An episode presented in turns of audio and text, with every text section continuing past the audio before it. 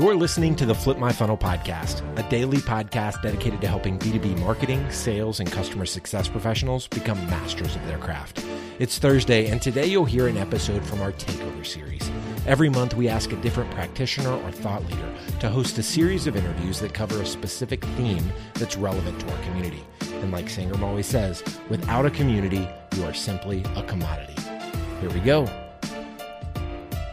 Welcome to ABM Myth Busting. This is a podcast series, and what we do is we look at account based motions that we see as common practice out in the marketplace, but aren't always necessarily best practice. My name is Celeste Lunsford, and I have the pleasure of being Chief Research and Strategy Officer at Emissary. So, Emissary is a human intelligence network, and what that means is we consist of thousands of technology buyers who had executive level positions in the Fortune 500. And what we do is we connect those executives to sales leaders and marketing leaders to share their insights and provide some coaching that helps you get into your target accounts, close deals bigger and faster, and expand some relationships. So I'm thrilled to have one of those emissaries with me today, Bernard Brouwer. He is former Vice President of IT, North American Consumer Group, and Global R&D at J&J. Welcome, Bernard. Thank you. Thanks, Celeste. So now we're going to tackle a myth together, and the, the sort of the gist of that myth from an ABM perspective is, you know, when in doubt, lean in on product messaging to spark some interest. And on the surface, I mean, I think everybody knows that you don't you don't feature dump anymore. But one of the things I think that's challenging for marketers is the the amount of solutions in the marketplace is just overrun and crowded, right? And from a, a buyer's perspective, everything tends to look alike. And so as a result, there's a, a little bit of a belief that you, you have to make sure people know what you do. So if I'm messaging, I'm trying to get the attention of a technology buyer, I'm never going to get that meeting without them understanding what I do. And if I'm trying to sell them something, they have to understand what it is that I'm buying. As a result, it sort of moved towards a little bit of maybe the pendulum swinging back towards product messaging. But at the same time, those same marketers and sellers, and those of us in positions like myself, will say, but diminishing returns, right? The results aren't as great. So I'd love your perspective from a buyer point of view. You've spent millions, maybe billions of dollars on technology, and I'm sure you've seen just as many millions, perhaps billions of, of prospecting messages and, and calls. And I'm curious, what about that product messaging in those conversations maybe works or where it misses the mark from a buyer point of view? Thanks, Celeste. So the, uh, there's a few things that I've seen in my experience that that don't work. So maybe start with that. Okay. You know, one is that sometimes it's just the message is too detailed. I've seen salespeople going into too much detail early on, and for me, I would be less interested in the deep technical aspects of their product offerings but look at it more from a capability point of view. So mm-hmm. with with your product, what can I do that I can't do now? And how does that create value for my organization? And that's that's also linked to the fact that it's it's got to be connected to the business needs we have. Mm-hmm. So for me as a, as a CIO, it was most important to make sure that the IT group would deliver business value. And the way we would typically do that is we would have a one pager for our overall business to say what are the, the priorities for the year, so the big programs, the, the, the things we wanted to, to hit in mm-hmm. areas like consumer, you know, brands, supply chain, quality, financials, right? All of those. And we would have quite specific metrics for those. And that would then be translated into similar or one pager for my IT team to say how we're we going to do that. So mm-hmm. the main programs we have, how we we support that.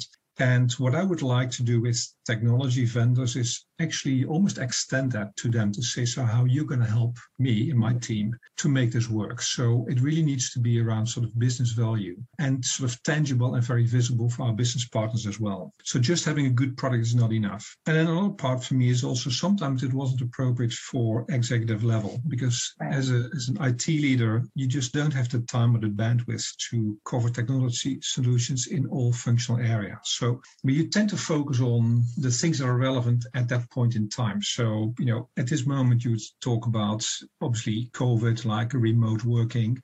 Sure. collaboration it would be around you know security the ransomware uh, stories we read so it's got to be topical you know and, and from that perspective as well yeah, it's, it's interesting because, you know, as a as a marketer or a seller, one of the things that everybody is moving to is this idea of I'm, a, I'm moving away from selling to a contact to selling to an account. And I, I know upfront I need to sell to a whole bunch of different decision makers. And you know, I want to start high, right? Because people like yourself, they have the budget. But then it's that extra piece of, well, now how do I tailor my message to each one of those decision makers? And it's going to look very different for someone from your level to other people that I might be marketing to. And that kind of personalization that can be, that can take time and be challenging. I would agree. Yeah you know one of the things that we have the the ability to do is is we we do research with our emissaries in our network like yourself. And so we recently did a study in with a couple hundred folks executive titles big it buyers and we asked them to dissect the last time they'd spent money on technology. So about you know $250000 us or more. So not necessarily outrageously large but large enough that it would catch someone's attention. And to think back and you know basically do some forensics. So who won and who came in second. We asked a whole bunch of questions about why that was and the difference in solution. But one of the striking findings from that is that only one in five, so about 22%, said, you know, the solution that came in number one, the one I picked,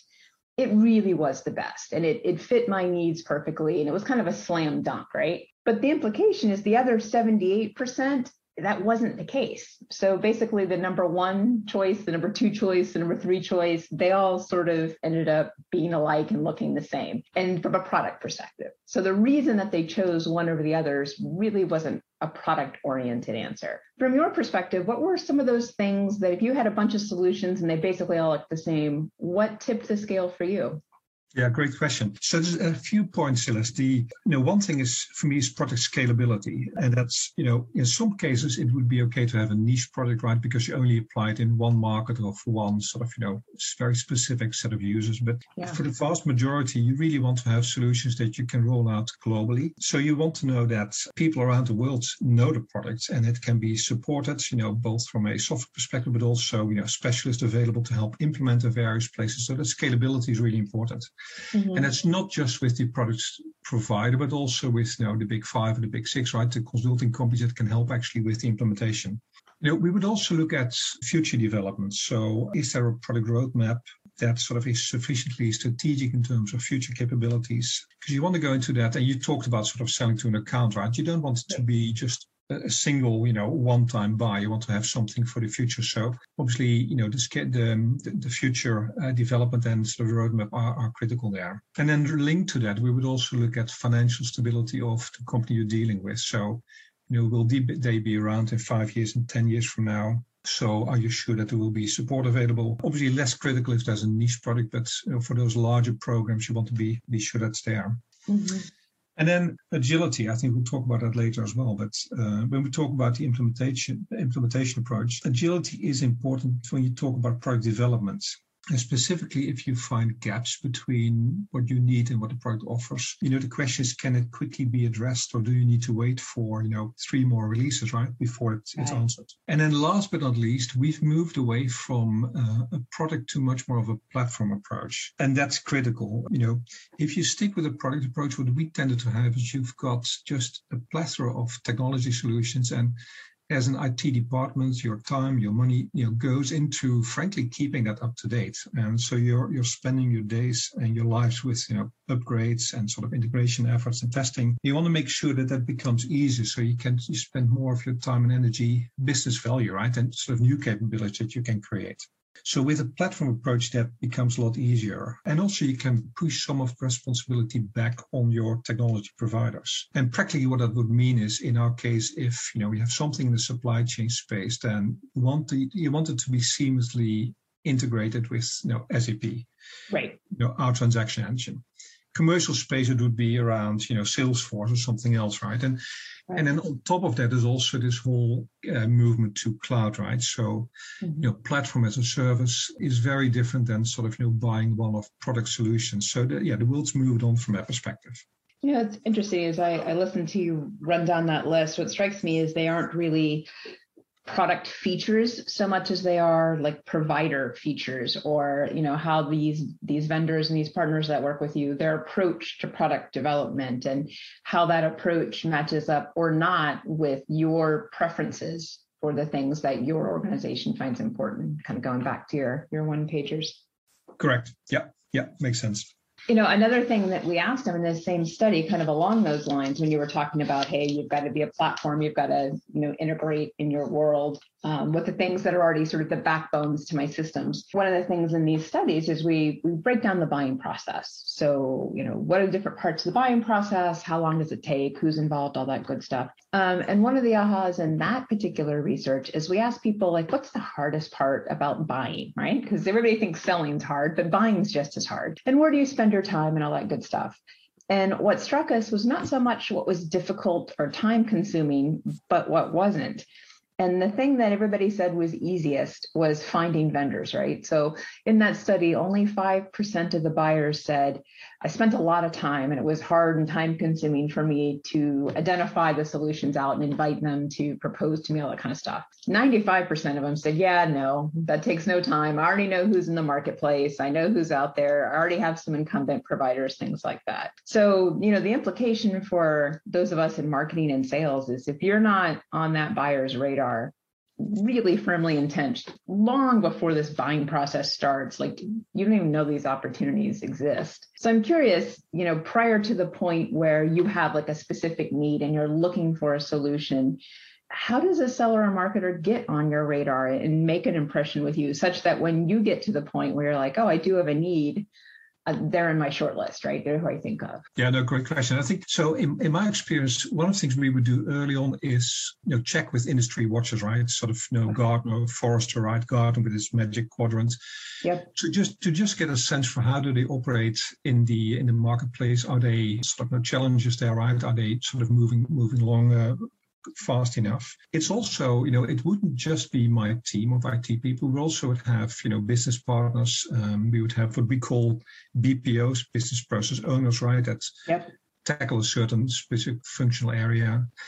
And they would quite often come to say, "Hey, we met with these people at a conference, or you know, uh, they spoke about it with a competitor, or in in sort of in some sort of industry forum." That would be a good thing, a good way of of um, you know getting forward. And I think to me, the whole thing is around sort of industry expertise, right? So, yeah. if somebody came to me to say, "Well, we've we've done this for another um, CPG company, these are the results," it would raise a lot of uh, interest at my end. Um, but, but um, quite often people would come to me and say, well, we've got this in the insurance industry or in financials or in automotive, and that just doesn't is not relevant for us. So that's a big differentiator. That makes a lot of sense. And, and it's interesting because that for you in the marketing goes back to that personalization, really have to know your prospects. I had a similar conversation to the one that we're having with someone in a global bank and that person said just the opposite. He said, you know, you you come and you tell me about financial services. I know more about that than you'll ever know. And I don't want to hear about your case studies about other banks. I want to know that you worked with Apple or Google or something. So it's how do I have the fluency in this industry and then know what what how you know what is the peer group and what is this you know organization you know value out in the marketplace you kind of have to be both you have to be an industry expert and uh, like a, a market expert too it's a pretty big deal yes yeah, no, it's right. And I think the so in my experience, the companies that that do this really well, and you need a certain skill for that. But you know, talk about sort of um, the, the big gorilla in the room, right? SAP, for instance, they they would have their industry verticals, and they would have you know for consumer goods, a consumer product advisory council, and would bring in myself and, and sort of you know uh, people in similar roles for other CPG companies, right. which was extremely valuable because you learn from their experience, but also as a group you can help with the future development of the products. So you know, mm-hmm. common pain points, right, come come across there. On a smaller scale, I did work with companies like Acquia, which is in the digital content management space, similar type of thing. You bring people together from mm-hmm. different industries, and you learn a lot that way. So that's obviously you need a certain skill for that, but you almost st- stand back from the actual s- selling process there. But in terms of sort of you know relationship building and account management, I think that's very powerful. Yeah, and that makes a lot of sense when you talk about you know what you're selling in messaging is not so much product; it's it's here's what I would be like as a partner, and so being able to connect you to peers that brings value in and of itself it's not really about my product or how all that fits in it's it's again sort of it's the partnership features Yes, and if people sort of during implementation can, you know, point in a certain direction that they've seen best practices in your industry with our companies, obviously that's very valuable. And that again, that's sort of, you know, quite far away sometimes from the actual product offering that's on the table. Yeah, that's tough though. It's tough, especially if you know, from a sales perspective, I got a quota, and so I have I have a boss who's telling me I have to accomplish something every quarter. But then I know for something like this to pay off and to establish a relationship with a big company, that's a long term situation. That's not necessarily something that shows numbers every quarter. No, and I, am I'm really talking about account management for sort of, you know, where you, you can actually, if you do this well, right, you can sell into the accounts, you know, on, on a quite a big scale for a longer period of right. time. Yeah. Right. Did you find from your perspective that once you had a vendor in place like that, that you tended to to stay with them for a long period of time, or were you always sort of you know refreshing your vendor stack? No, we would actually, uh, and it may be more sort of myself and sort of my personality, but I would try to stick with the ones we were dealing with because you knew them, there was trust, you know, they they knew us, you knew that you've you've been through sort of you know harder times and better times, and so typically I would stick with them unless it was very clear that they couldn't operate in a certain new space or so. But that's where I think the relationship does pay off. Right. Well, one last question on the product front, and, and this is a little bit further down the, the marketing and sales funnel. So once you get to a point in a buying process, most organizations are going to, they're going to have to get deeply into product, right? So there's a lot of messaging up front, positioning the partnership and the value, but at some point you're probably going to do a, a proof of concept or a pilot, and you want to, to get into the weeds of the product. So I'm curious, what do you look for when you ran those proof of concepts or pilots? There particular features or th- things that you wanted to see demonstrated? Yeah, so we moved a, a, lot to a very agile approach, right? Indeed, to um, you know, proof of concept, or you, know, you, try to get a minimum viable product and MVP out. And the idea was, uh, you know, stepping away from those large RFP processes and just say, guys, you know, work with uh, with uh, a few people from my team, tell you what sort of what the business promise we try to achieve, and just get a prototype ready for us. And and frankly, don't spend more than a few weeks on that. And then we'll have a look at it, see see what it offers, and you know, make some changes, right? Very much in this agile, you know, you've got a product backlog, right? And you sort of start to operate in that way. And hopefully, you know, in a if if it sort of provides value early on, it it could even be self-funding that you're you're getting business benefits and you you sort of plow it back into further development of that uh, product. So very much an, an agile approach, and that's also it would be around the product, but also the team you're working with, right? Sort of, you know, compatibility of the, the people from the vendor organization with, with our people. How do they react, right? Is there this, this added value of new ideas coming up? So you, you test not just the product, but also the, the people and the provider there. And a mm. lot of what we would do is also based on user-centered design or human-centered design, right? So where you ideally what you'd like to do is make things so simple that it's intuitive and it's almost like your you know your iPhone, right? An app that you're using there that helps with user adoption later on. So that's also you know making sure that you're working with a partner that can actually work in that way. We would talk, sometimes get new companies in that specifically focus on that element, but you know again it's something that makes it sort of agile and very easy to digest. That's interesting. So again, you're you're looking at product, but at someone at your level, you're looking at product from a usability perspective, the people, the relationship, the flexibility. Now I'm assuming there were people deeper on your team who would be digging into more the technical aspects of those solutions, but those would be probably at lower levels. Correct. Yes. Yeah, and, and the whole thing is also with sort of larger companies, right? You will have there will be some sort of standards, right, for different types of software. So you can't have, you know, anything you would like, right? You're working with your colleagues from other parts of the business, you're working with people from central sort of architecture teams to make sure that you basically maximize the value of your investments uh, with you know, those technology providers.